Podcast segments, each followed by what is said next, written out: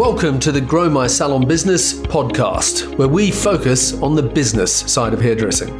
I'm your host, Anthony Whittaker, and I'll be talking to thought leaders in the hairdressing industry, discussing insightful, provocative, and inspiring ideas that matter. So get ready to learn, get ready to be challenged, get ready to be inspired, and most importantly, get ready to grow your salon business. On today's podcast, I'll be talking with a young lady by the name of Natalie Anne, who is, amongst other things, an Australian social media superstar. Her business is growing exponentially and includes being a digital creator, a salon owner, her own line of hair products, online education, seminar work, and I get the feeling that she is just getting started. On this podcast, amongst other things, we discuss whether or not you should outsource your social media, whether you should have a social media policy to protect your business when team members leave, the value in looking after social influencers, and the pros and cons of some of the social platforms. And that's just the beginning. So let's get into it. The hairdressing industry, like all others, is constantly changing. And with change, there are always going to be people who try and resist it and others who embrace it and lead the way. My guest today is embracing change and is becoming a great success story in the process. I'm really excited to have this opportunity to speak with Natalie Anne. And if you haven't heard of her already, stay tuned because I promise you that you're about to be inspired. So without further ado, welcome to the show, Natalie Anne. Oh, my God. Thank you so much, Anthony. I really, really appreciate it. Oh, my pleasure. I really appreciate you taking the time to uh, to be with us today. But listen, um, I need to just sort out one thing before we get into the interview properly. Um, I've never heard reference to your last name. You are always just Natalie Anne, the brand. Is there a reason behind that? Um, yes, I have uh, an extremely Lebanese last name, and I got teased for it when I was a child. It's actually Aoube, um, but I used to get called A-boobs. Okay, all right. So, so, so Nat- Natalie Anne, to the breast and all of that sort of stuff. I decided moving forward into my creative uh, life that I would drop the last name. And Oprah had one name. Exactly. Just one. So um, I was like, if I just, just Natalie Anne's fine. Fine. Exactly. Well, if it's good enough for Oprah, it's good enough for, for Prince, it's good enough for Natalie Anne. So um, it is. Let's, uh, let's start off. I like to sort of get people to introduce themselves a little bit first of all, say who they are, where they're from. Uh, so, so the floor's yours. Let's uh, let our audience know where you live and, uh, and, and what you do. And then we can dig in a bit deeper after that. Amazing. Well, my name is Natalie Anne and I'm a hairstylist in Sydney, Australia. I am a salon owner. I am a digital creator. I am a founder of my own haircare brand, Natalie Anne Haircare. And I'm really excited to be on this show. Great. Okay. So so what do you like to be known as? Because as you just said, you're a hairdresser, salon owner, um, and I'm never sure what term to use, whether it's influencer, content developer, blogger, you know, wh- wh- what do you, you know, call yourself if you have to give yourself a, a sort of a digital title?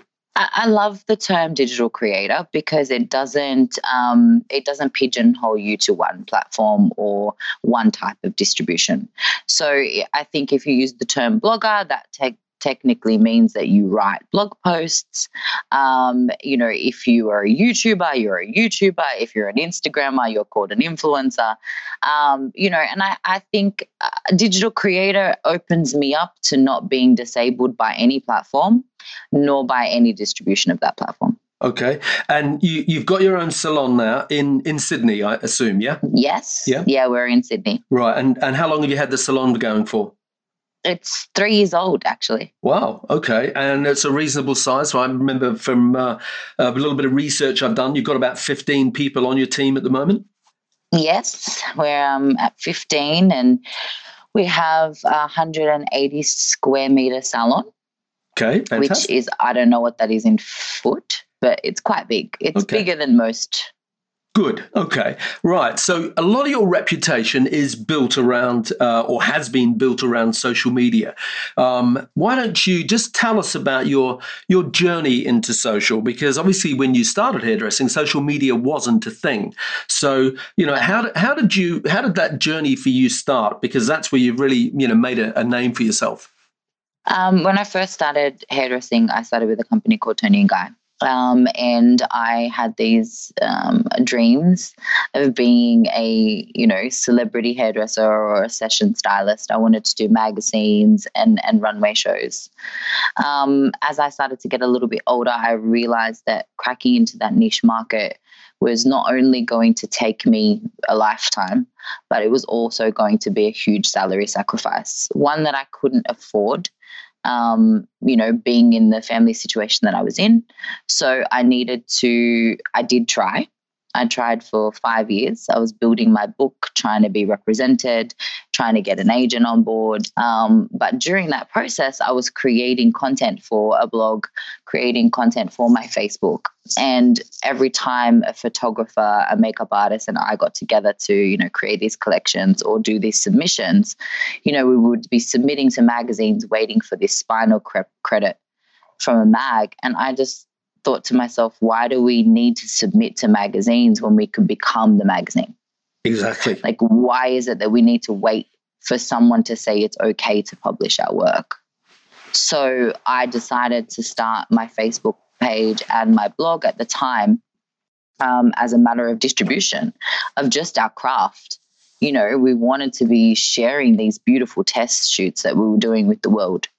And, you know, one particular shoot, we were on set and it was amazing. And, um, you know, it went viral and it became this signature wave that I now still do to this day. Um, but it, it opened up an, a floodgate to the bridal market for me, because most women in Sydney hadn't seen that type of hair, and most women in Sydney weren't able to book a stylist that could do that type of hair. So um, that's how I started my content and my bridal career.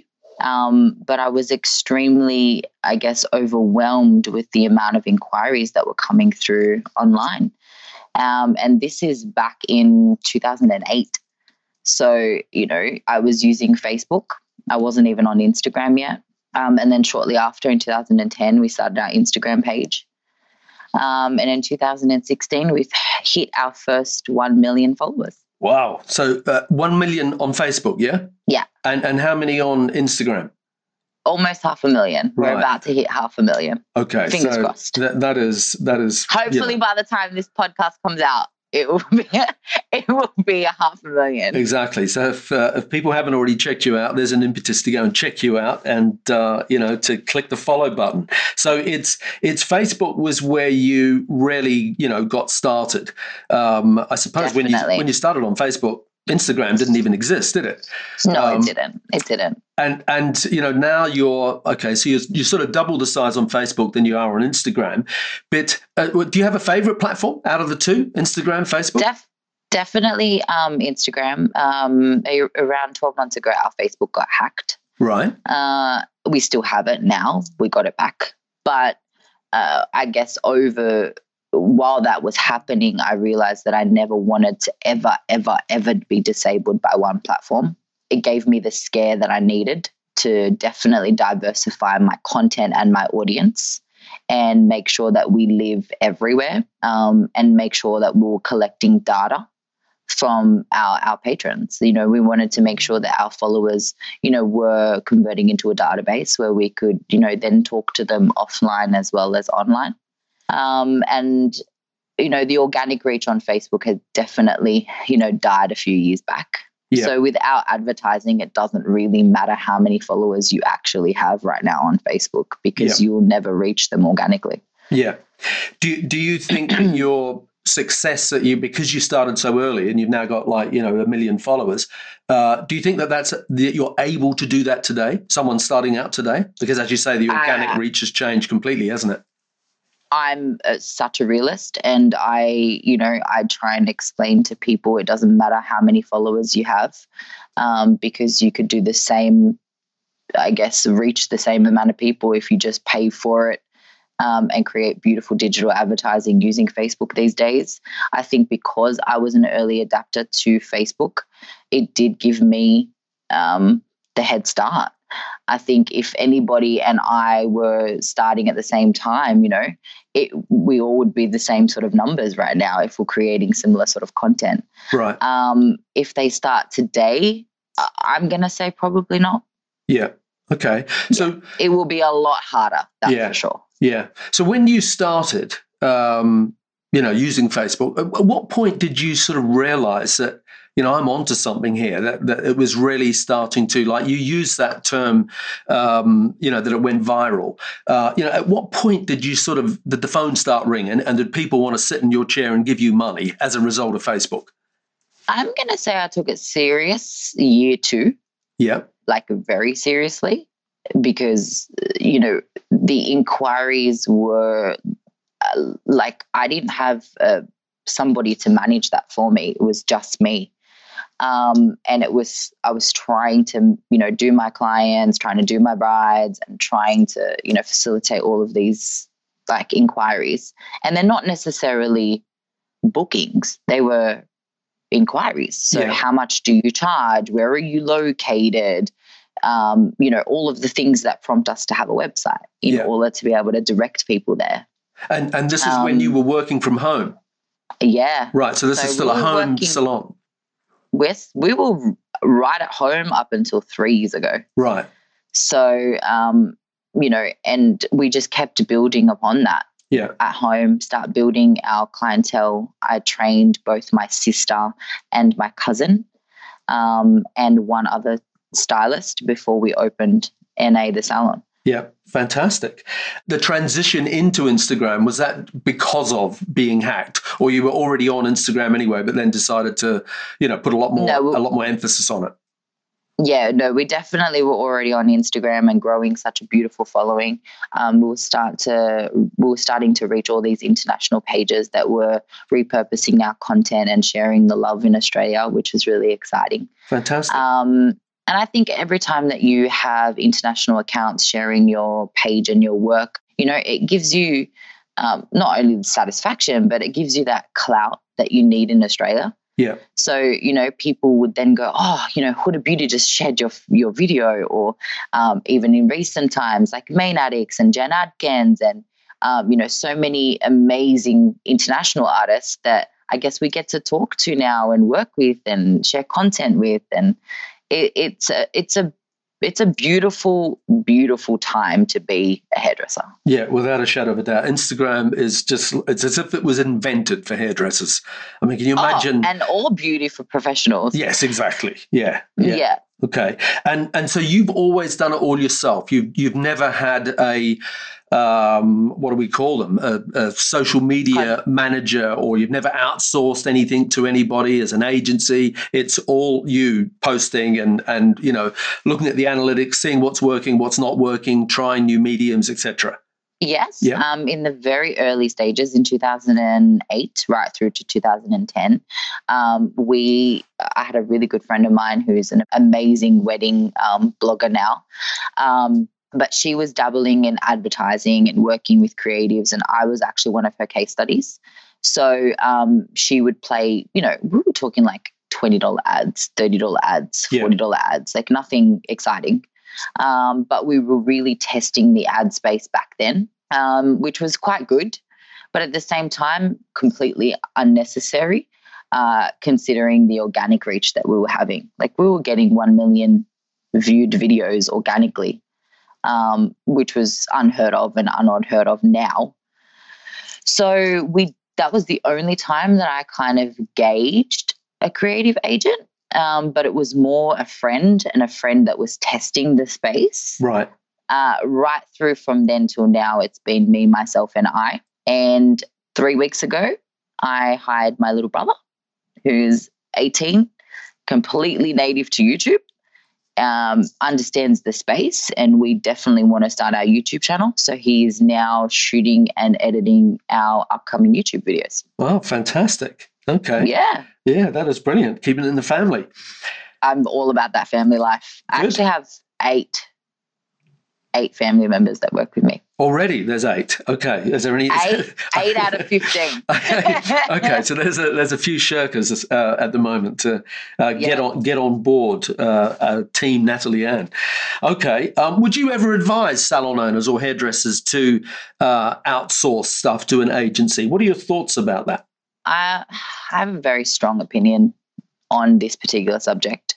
And it's only because I see so many salon owners and business owners alike, um, I guess, being ripped off um, by uh, these digital agents. And it's not because they're trying to rip them off. It's just because the biggest, I mean, it's content is king.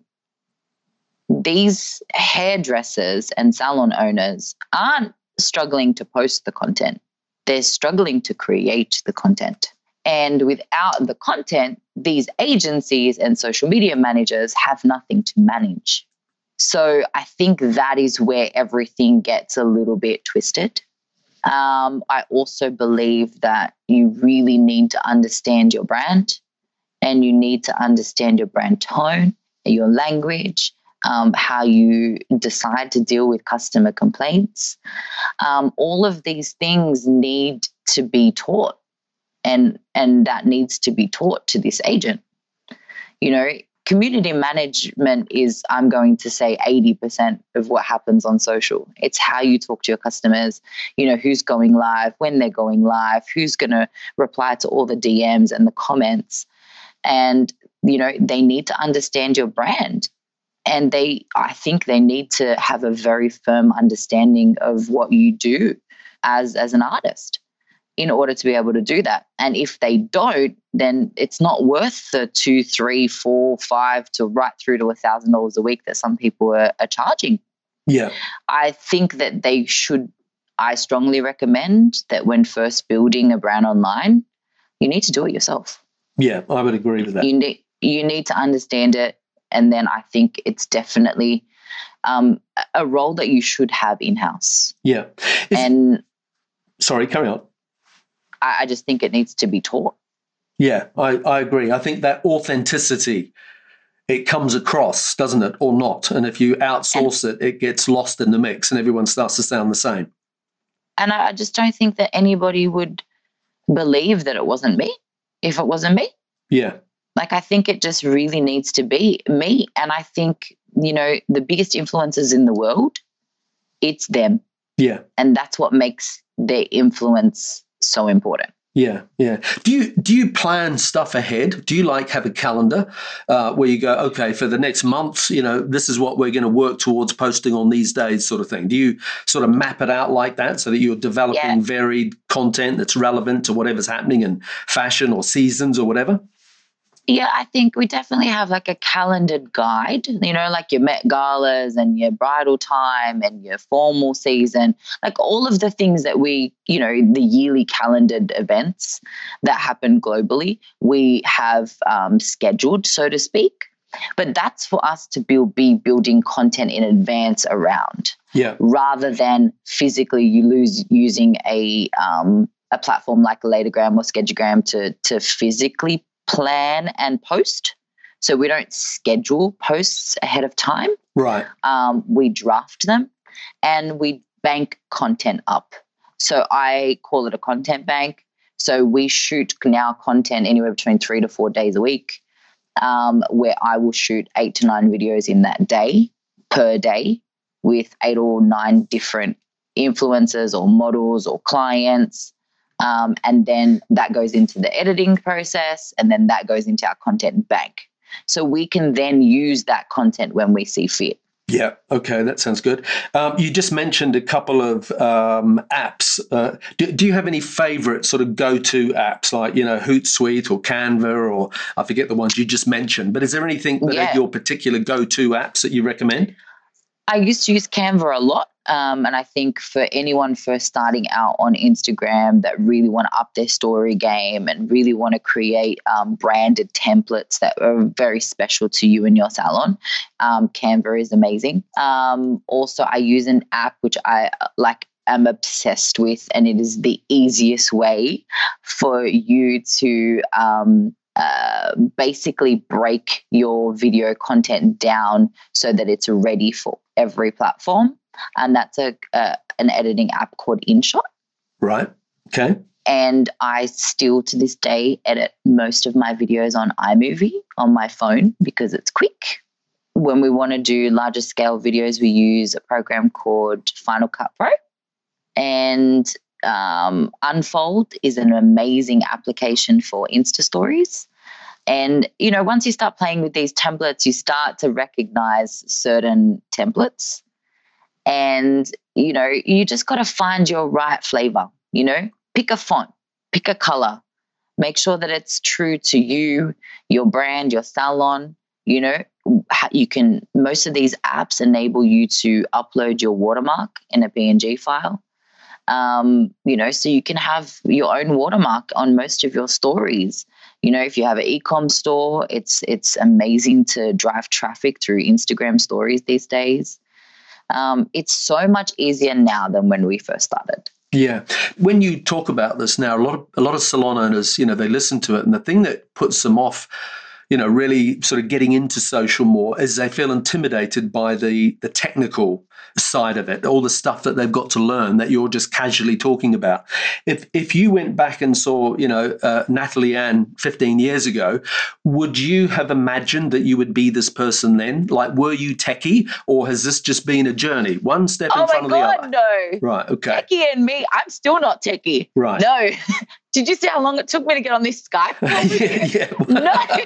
No. Oh my God, no. Yeah. Um. No, I my first ever email address was like a live email address, yeah. and my best friend started it out of her nightclub office. Like, no, um, and you know, started my my Facebook page for me. Definitely not. And you know, I, and this is why I believe that most people, I guess, love, like, you know, being taught by me, listening to me. And I guess what I love to share most is I'm a hairdresser. Yeah. Just like everyone else. Right. And so you I still do clients on the floor, definitely was not native, was not born with an iPhone. You know, I wasn't of that generation. And if I can do it, anyone can. Right. So so you just sort of feel your way forward bit by bit. Someone recommends something, you give it a go. Sometimes it works, sometimes it doesn't. Trial and error. one hundred percent. Yeah, good on you. one hundred percent. And these days, now I'm like, I'm, you know, if I could go to every TED Talk, if I could, you know, meet Gary Vaynerchuk, which I did last year, you know, they could, now I'm heavily immersed in this space. Yeah. But when I first started, like, no, I didn't even know this existed. Yeah. You know, and I think, now it's YouTube is a beautiful thing. We we are no no longer are we disabled by anything anymore. We can learn anything in the comfort of our own home on this beautiful iPhone that I'm talking to you on right now. Yeah. Uh, well, that, that comes to what tool do you use? So, uh, do you shoot everything on your iPhone, or do you use an S L R I do. camera? Or? Right, so everything's no, on your phone? I shoot everything on my iPhone, yeah. Um, I'm, for me, I think the world that we live in is is so fast. Um, to stay relevant, to stay current, um, you know, for I guess for my audience to um, connect with me, um, the quality of my iPhone is good enough. Yeah. I'm, I'm I think a, when you go too high tech and too high spec and too high quality, it starts to look it starts to look very um, addy. You know, it starts to look like a professional ad. Okay. So you start to lose, I guess, that um, that raw authenticity that yeah. an iPhone can give you. Yeah. Well, I noticed I checked out your website before we got online, and I was just looking at your your video that you have on there. That's your video to sell your videos, so to speak. And, it's, and it was just me and an iPhone. And you laughing and having fun and just clowning about. And uh, there was one where you killed a fly or something. You know, it was just, uh, it was well, great. It, it happened. It happens. It, it was natural. And uh, yeah, I think there's a lot to be said for that. Well, well, that actually brings me into this next question. How do you find the balance between Natalie Anne, the professional, this is you doing here, and for want of a better term, um, on your social feeds, do you give people a look behind the curtain, so to speak? Do you know what I mean? So, so in other words, it's not just all these beautiful models and beautiful hair. Like, do you do you show any of your life, any of your struggles, any of that? Um, you know, I, I call that what's behind the curtain. And if yeah. you do or if you don't, talk to us about that as to why you do or don't. Um, if you had asked me this question two years ago, I'm going to say I didn't. And I think there's only so many hair tutorials I can shoot and share. Yeah. So in now, today, um, I share a little bit behind the curtain, and I'm only ever going to share what I want people to talk about. Yeah. You know, like an old saying, like you never tell someone something unless you want them to spread it. Yeah. Yeah. So that's kind of, that's kind of where I'm at. Um, you know, people know my husband. Um, they know a little bit about my family, um, but they know the family that work with me. Yeah. So they know anything that's relevant to my business. Right. Um, do I, sh- if I had a dog or a cat, would I share them? Probably not, unless I was selling a grooming product. um, you know, like that sort of, that's where I'm at. Like I, you know, people want to know more, but I just don't think it's necessary. Yeah. And I, I think when it comes time, um, I may. I don't think that there's a right or wrong. I just think it's what you're comfortable with. Yeah. You know, like I don't know who owns Coca-Cola. Do you? The market. It's but not, you know an, it's not an individual. Like, yeah, exactly. Yeah. No, yeah. And it's like it's still a brand and yeah. it still speaks for itself, but it allows its people to speak for them. And yeah. I guess all the big brands are the same, whereas today we live in a society where everyone's like, oh, there needs to be a face behind the brand. I disagree. I think if you are, you are. If you're not, it can st- it's, it's still possible either way. Yeah, okay. Um, a question I get asked a lot by salon owners is, in this day and age of social media, how do you protect your business from your people and, you know, from your staff if they leave and they take all the clients with them? And you know, if you were asked that question fifteen years ago, you would talk Lock about... Lock up your short cards password. yeah, you, you you would talk, exactly. You know, you would talk about yeah. being password protected, having having employment contracts, having restraint clauses, blah, blah, blah. Um, what's your... And, and now I listen to a, a lot of people and they tell me about their social media contracts that they have with their team. Um, what's your take on all that? How do you protect your business but still, you know, get people to embrace social and be part of it? Um, I was very strategic when I first opened my salon because I knew it was going to be a problem. I was always somebody that could see things before they kind of happened. And I knew having a huge social media following and, um, uh, you know, was the kind of only person in the space really um, in Australia that was making my kind of noise. That I knew that people would want to come and work for me just for that reason, that would want to learn and come and understand how to create a social media following and then go do it for themselves, which is beautiful. But that becomes a student. That doesn't become a staff member, you know, that's going to, you're going to invest your time in and your resources and your love and your energy, and you want them to stay with you for such a long time and then they go away. So, um, we decided to create employment contracts, um, just like most hairdressing brands. Um, we also had a social social media policy that was attached to the employment contract. And that basically stated that they we create them an Instagram page. Um, if they had an Instagram page prior to working with us, that's fine that they can keep that, but they have to put that on private during their duration of their employment at Natalie Anne. Okay. And so, so any- we technically own all of the handles that are associated with our brand. Right. Okay. So if I came to work for you as a stylist, you would yep. create me an Instagram, an Instagram page, and it would be Anthony at Natalie Anne or something like that. Yeah. Pretty much. And when I left, it would be closed down. It would be, depending on the size of it. Yeah. We would then merge it to another stylist. Right. Okay. Okay, interesting. All right, um, let's let's dig in a little bit deeper here then uh, and talk about Instagram in particular. Well, um, should we start talking about Instagram or start talking about Facebook? Let's start talking about Facebook because that was where you really, uh, well, that's where you had the biggest following and where you initially made, you know, such a, a big, um, you know, dent in the market and got such a good reputation. Um, you got close to a million followers, yeah? Yep. Do you still use, like, what do you think of Facebook now with Facebook stories as opposed to Instagram stories, for example? Do you use that as a medium? Um, we share all of our Instagram stories uh, directly to Facebook stories. Right. Um, I know that is something that we shouldn't do, that we should be creating native content on Facebook. But for the moment, because of the amount of content that we are creating for Instagram, we are just um, basically forwarding it over to Facebook. Right. Okay. Because of the organic reach issues. Sure. Okay. Um, so, so you very much shoot things with Instagram in mind, and then it just, you yes. forward it over to be shown on Facebook as well.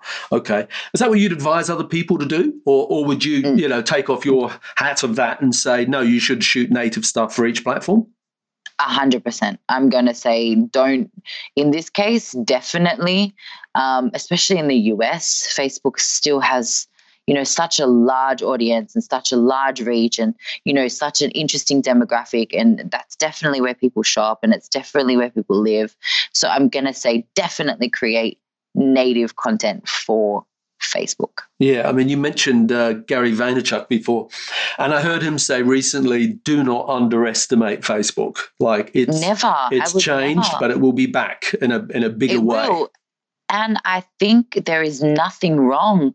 Like, you know, hairdressers uh, for years, you know, whether it be, you know, whether it be um, the yellow pages, you know, whether it be local advertising, whether it be flyer drops, you know, there were so many things that we were happy to pay to do in order to be able to be seen. But for some reason, people just don't want to pay for digital ad placement. And I don't know why, because it is so much cheaper than any other um, way to reach people. Like, you know, it's such a small amount of money to pay for such a large amount of eyes. Yeah. I, I think it's because it was free at the beginning, and, and that's, and the, that, that's and a masterstroke move to build up that big following that's free and then mm-hmm. turn around and say, okay, now we need to monetize this. And I, I agree with you. It was, we were spoiled for a long time. Now they're monetizing it and we need to pay for those, you know, eyes on our content. And that's just inevitable. Do, do you think Instagram are going to do that? They already have. They already are. So right. The organic reach on Instagram started to drop around twelve months ago, um, or for me anyway. Yeah. Um, and we've seen now another new spike. I've been using I G T V. I don't know if you've noticed. Um, and I've been using I G T V based on its organic reach. Yeah. So, you know, we stopped even using normal video, like feed video, and we're only uploading to I G T V because we're getting more organic eyeballs. Right. Okay. So let, let's talk about Instagram then. So, so is that, is your uh, Facebook platform growing still, or is it sort of stabilized at about where it's at? It's definitely stabilized. So it's right. probably like, you know, a million under a million, a million under a million, right. sort of just okay. plateaued just there. And, and I think that's because I've given it no love, not yeah. because it's not growing as a as a platform. Yeah, sure. Um, that's just because, you know, we lost a lot of functionality when we got hacked. Yeah. Um, you know, it was very hard from an administration point of view. Ad Manager, we lost access to. Um, yeah, there was, there's a, it's a much longer conversation. Yeah. Um, but we basically, you know, we've been definitely working on Instagram hard out. Yeah. So I'm a little bit curious about you saying you got hacked. How does, how do you advise someone to stop that happening?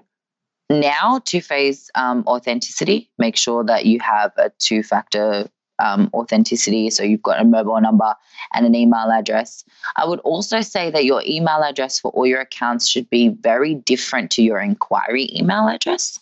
So for example, if it is info at natalieanne dot com dot a u or .com, um, that you should have a random email that is secured, that has nothing to do with your business or yourself.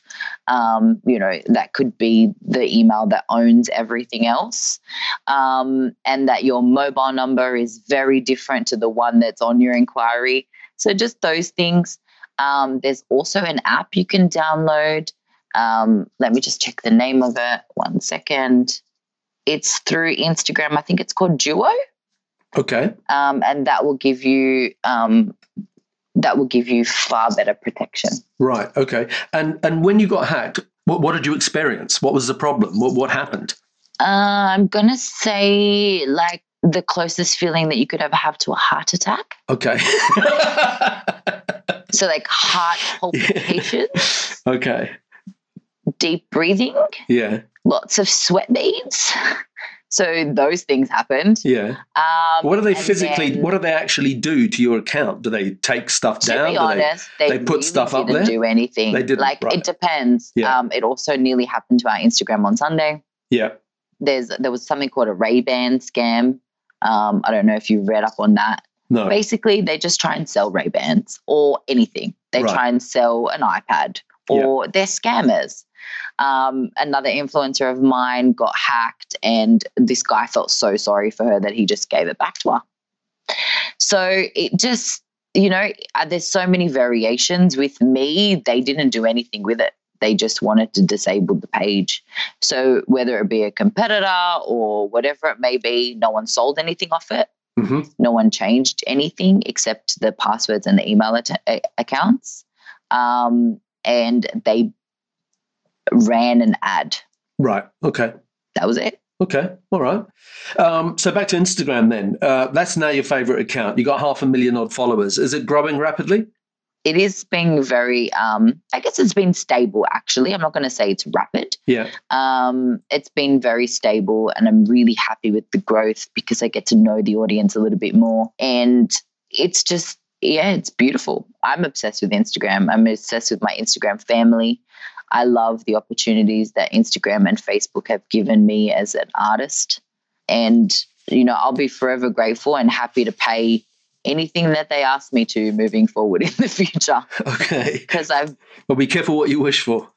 Well, you know what I yeah, mean. Like, yeah. I, I think I'm happy to, you know, pay for, for ad spend if, if need be, because, you know, we've built a beautiful lifestyle off the back of it. Yeah. Exactly. Yeah. Okay. So what's your, your favorite, you know, part of Instagram these days? You know, you've mentioned I G T V a couple of times, uh, Insta stories, et cetera. Where, where do you focus your attention at the moment for um, having a positive impact on the business? I G T V. Yeah. Um, because I love, um, I just, I'm loving the long form content. Like, I love that I can talk to my audience for up to ten minutes. Um, it's been great for me because I started creating video content on Instagram when I was only allowed fifteen seconds. Uh-huh. So now that I got ten minutes, I'm feeling a little bit spoiled. Yeah, so of course. It's good. Yeah. Is there any distinction there with, because your business has two very different parts. It has a part that's aimed at clients and a part that's uh, uh, aimed at the industry. Yeah. Is there, do you have a, you know, what, talk to us about that. I get asked this question a lot, um, B two B, you know, versus um, B two C. And I think when I'm talking directly to the consumer and when I'm talking to the industry, it's the same. It's just me.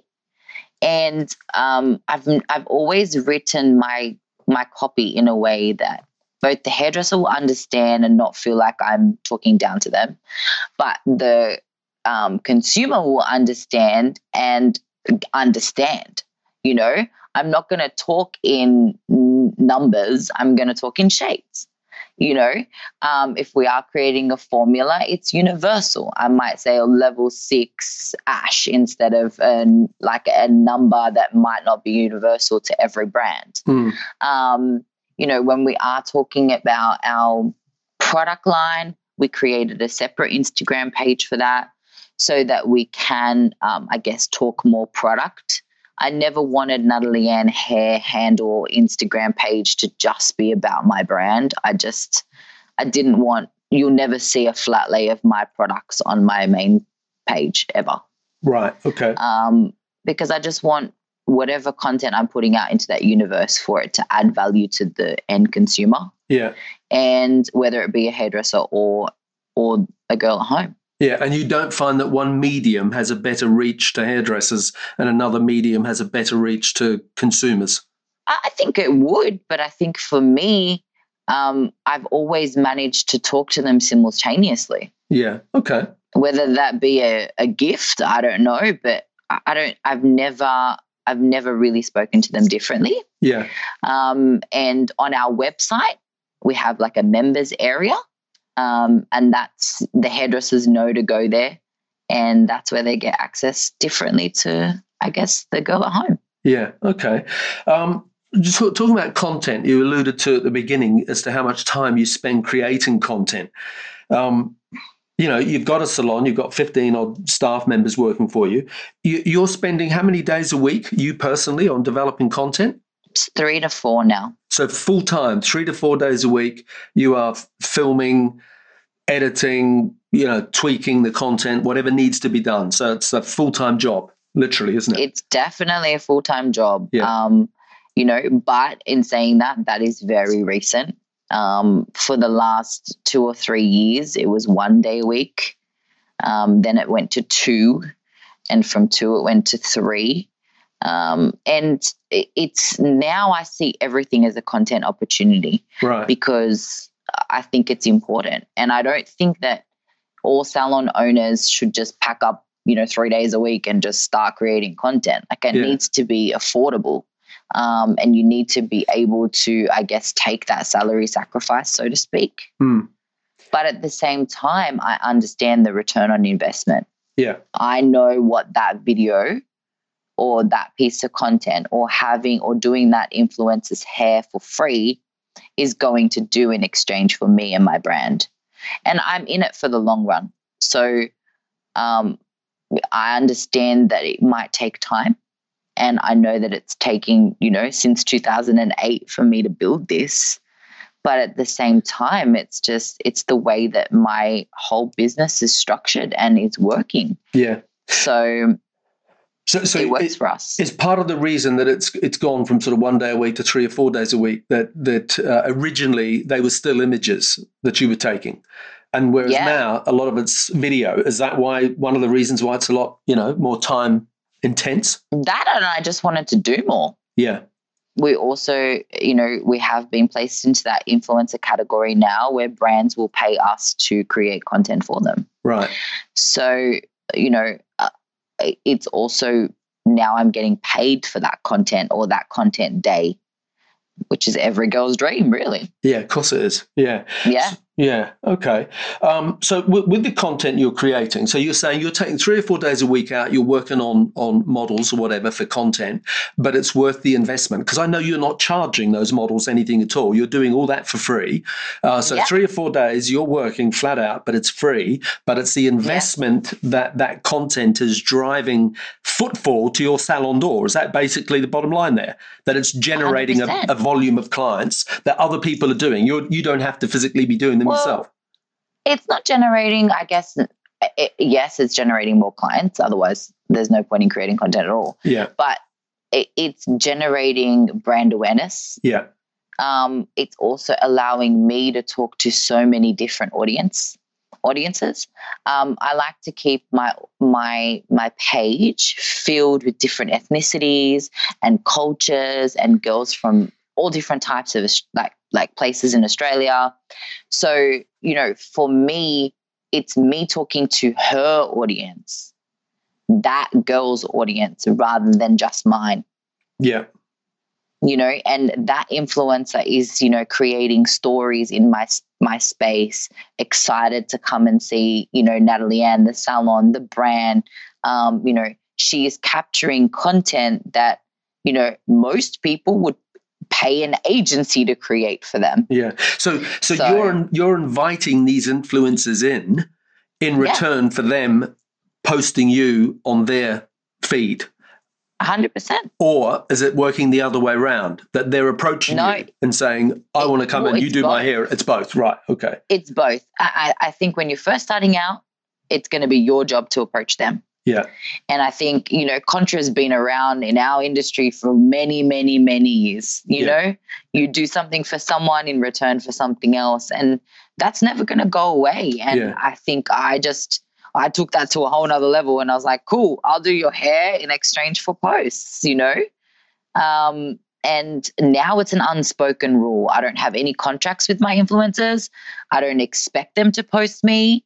It's just, I guess it's good social etiquette. And if you are working with the right kind of influencers, and I guess that's something that most people should really like consider, Is is that influencer on brand for you? Sure. Is that influencer, you know, the, does she have the right demographic? Like, you know, and you don't have to ask her.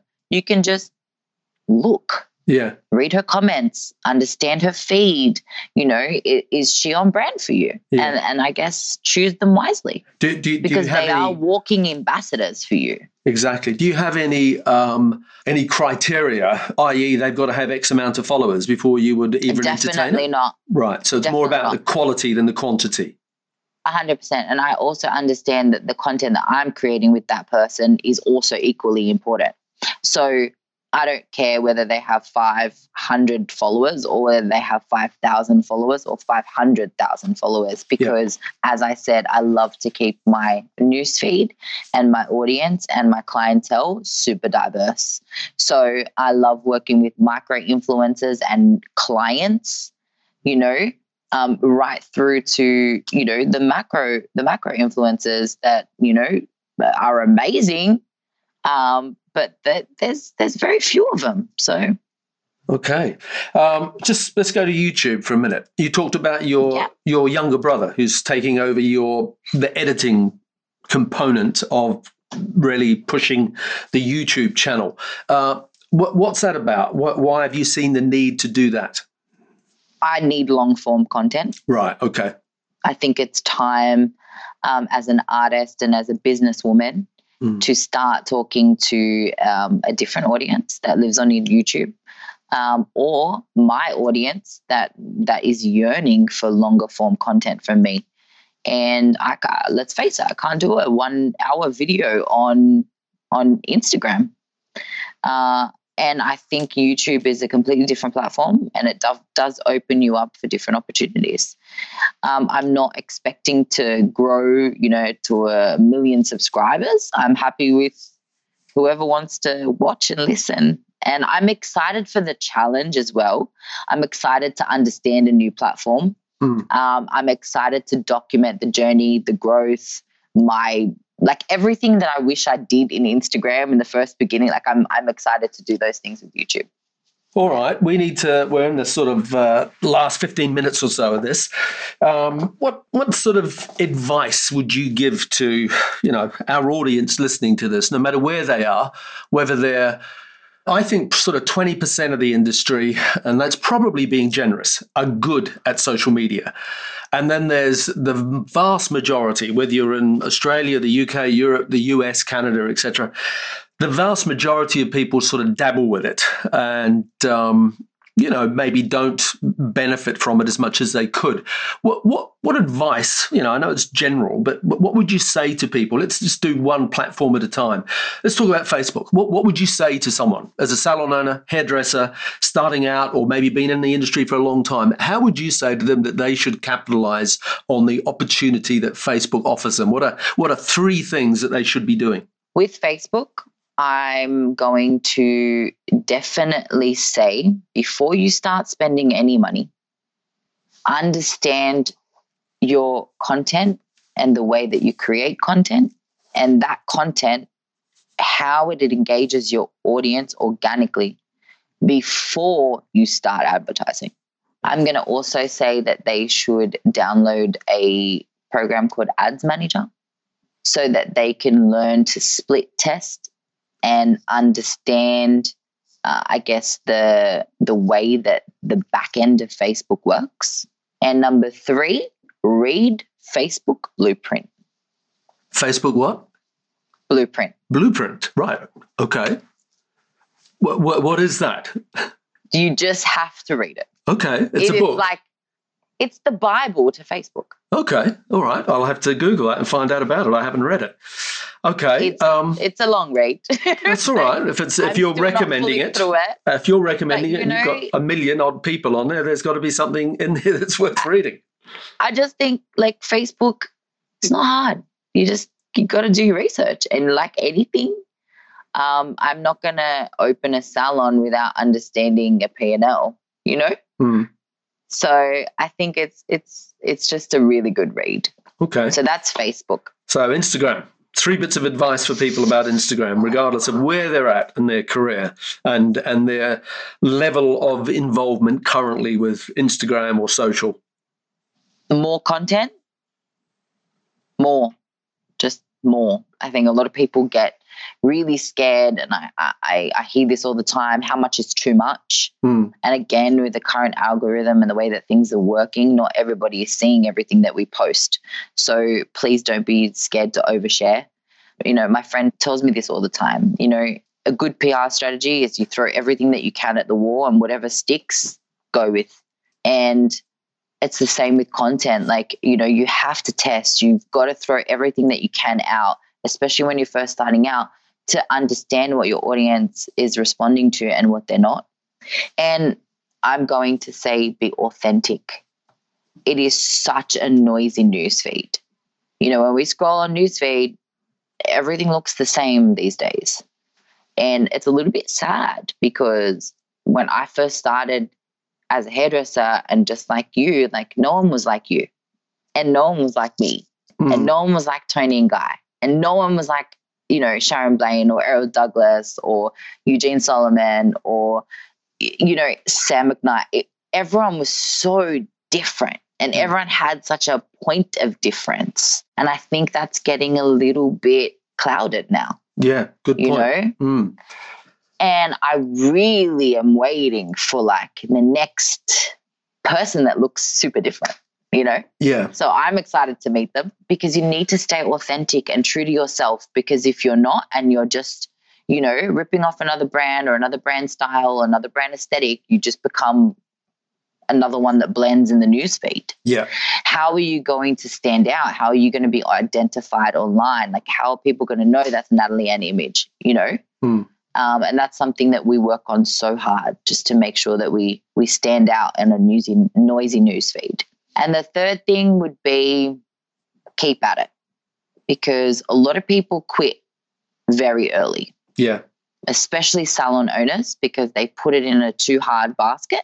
They pass it off to a junior stylist. Then it's not being managed. Then they need to micromanage it. Then they feel like that they shouldn't, and they feel like, you know, they're not getting anyone call them mm. off Instagram um, straight away. And it's something that I guess they just have to keep chipping away at. Like, things that are amazing for you aren't easy. Mm. How many uh, times are you posting a, a day or a week? I try and post at least twice a day. Right. Um, one in the morning and one at nighttime. Probably good. Uh, I posted one earlier today because I knew we were going to jump on this um, podcast. But um, yeah, I try and post at least twice a day on my news feed. And then I like try and share everybody who tags me in a story. Um, I try and build a story or anticipation around an I G T V video that I'm creating. Um, and we can do like anywhere between seven and like twenty-one stories a day. Wow. Okay. Um, yeah. And then one picture on newsfeed. Okay. So what's next for Natalie Anne? Where, where, where are you going next? Where's your focus, your attention? Oh, wow. We haven't even dug into your products. That's obviously what's next. So let's just tell us about your products for a minute. I wanted to the bridge that, that between, you know, I guess from a luxury, like from a packaging point of view, from like luxury to D I Y, like I wanted it to feel and like smell expensive, but then be somewhat affordable.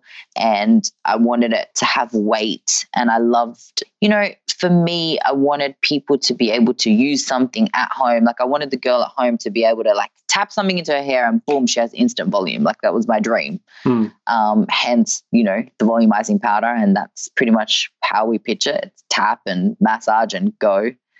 Um, and, you know, we started really small. Like we started two years ago and we've got four S K Us and I love them very much. And it's time to expand the range. So we've been testing and developing, and um, you learn a lot when you first um, build a haircare brand. And it's interesting uh, what you learn. Mm. And I'm enjoying the learning process, and it's my husband and I's baby. So he handles a lot of the logistics and the numbers and packaging requirements, et cetera. And I, you know, handle the most of the R and D and creative. And it's been a crazy journey, and I can't wait to expand from Australia, you know, into the U S soon. Fantastic. And is it being yeah. developed at the moment, the, the product being developed in the in Australia, or are you... Yeah, so we are we we are working Um, three of our products are made in Australia. Um, we are working on the fourth one being made in Australia as well. Right. And we definitely want like our whole entire brand to be made in Australia. I've tested in other countries, but I just, I just love the comfort of having it in my own home, to be honest. Yeah. And um, I love Australian-made products, and I think that we make beautiful products here in Australia, and we have beautiful quality ingredients. And I'm working with an amazing pharmacist and an amazing manufacturer who I adore, and I'm extremely happy with the way things are going. Yeah. Good. And there's four S K Us in the range at the moment. Yeah. A, volu- so a volumizing products. powder. What are the other three? So there's a volumizing powder and a texturizing powder. Um, there is Monaco Beach Resort Kit, which is a hybrid product. There's two products in one. Uh-huh. That's being split at the moment. And I have a treatment, our charcoal mask, which is my favorite. Just side note, that's my favorite product. Fantastic. Good, good. Well, that yeah. sounds very exciting. And it sounds like, you know, where a lot of the potential growth and future and converting all these followers and raving fans around the world into uh, into a financial benefit, which is ultimately what it's all about. What, what um, just to sort of start to wrap up here, what what is it that drives you? My family drive me. Mm-hmm. My husband, the eight family members that work with me, my salon team. Like when I wake up in the morning and I'm not having like the best day, I get up for them as well. So I think that helps. Um, it's just the person that I am, mm. and that's the person that I've always been. And uh, when I go to work, I want to make sure that I'm making over a, a beautiful woman and making her feel a certain way and making her feel the best way that she can. Um, that's why I wake up. That's what drives me. Cool. Okay. All right. Well, on that note, uh, whereabouts can people find you? Where can they find out more about you and connect with you? Social media um, wise, et cetera. On Instagram, it's at Natalie Anne Hair. On Facebook, it's at forward slash Natalie Anne Hairstylist. Uh, Snapchat, if you want to get like a behind the curtains kind of vibe on me, it's Nat Anne Hair. And is that how you said, behind the curtain? Yeah, behind the curtain. Yeah, yeah. That's. Oh, that's, right, right. Yeah. Or maybe not curtain. So one curtain. Curtains would be a little bit dirty, Natalie. Yeah. Um, okay. And then it, um, my website is natalie anne dot co. If you want to check out our hair products, it's Natalie Anne Haircare. Okay, so it's natalie anne dot co for your website. It's not .com or .com.au. .co. No, we we definitely, you know, for some reason, someone took all of the handles before we could many okay. years ago. So. Right. Well, it doesn't seem to have slowed you down at all. Um, okay, definitely well, look, not. I just want to say thank you so much for being so uh, transparent. I mean, I first met you, I think it was probably about three or four years ago. And, um, you know, I've sort of be, keep hearing about you and seeing you pop up all over the place. And it's it's a phenomenal success story and great, um, you know, growth that you're experiencing. And uh, it, it's fantastic to be on the sidelines watching, you know, you evolve. Um, so, you know, congratulations on everything that you do, and hopefully we can, you know, get back together further down the line and and do part two as to, you know, the continued involvement of Natalie Anne here. I would love to, and thank you thank you so so so so so much. um I've admired you and your work for a very very long time, so I was extremely flattered when you when you messaged me. Um and just uh, quickly to anybody who's listening, like if you ever have any questions at all, I'm only one D M away. No matter where you are in the world, I am so good on trying getting back to everybody that I possibly can on my D M. So any questions that you may have, if you're starting a salon, or if you're a, you know, emerging stylist and you want to know where to go, or if you are a salon owner and you just need to kick up the bum when it comes to social media, please just D M me. I'm one D M away.